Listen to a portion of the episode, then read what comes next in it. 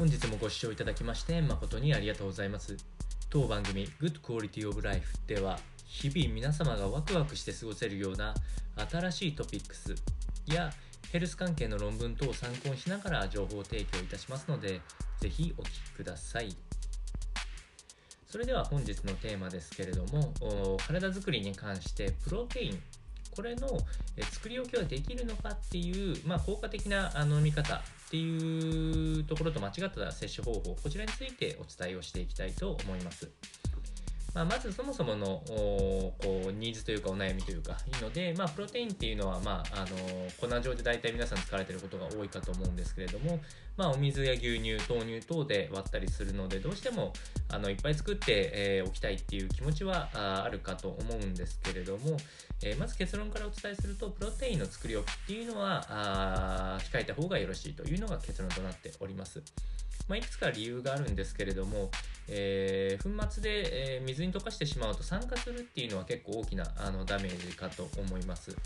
えー、そしてよく言われているのが雑菌の繁殖の可能性、えー、まあ、そもそも粉であるからこそ雑菌が増えないっていうところがあるのでこれが危ないところ。でもう1点がタンパク質自体が変質し、ま、変質をしてしまう可能性。これは酸化とかなり密接な関係があるかと思うんですけれども特にグルタミンっていうのが変質を始めてしまうのでせっかくあの筋肉を鍛えようと思ってもこれが取れないとあんまり意味がなくなってしまうのでできればプロテインはあその筋トレ直後の、えー、まさに今飲もうっていう時に作って飲むっていうのが一番だというふうに思います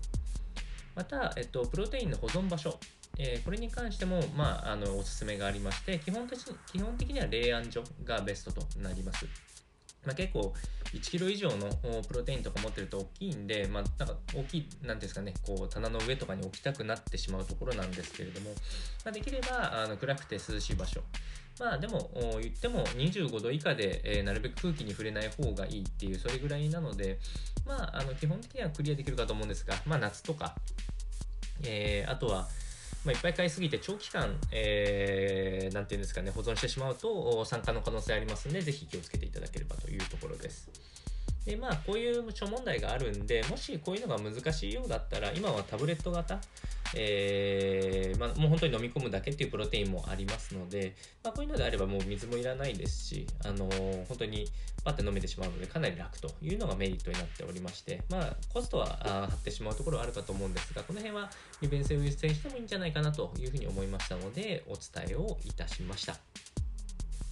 それでは本日の内容は以上となります。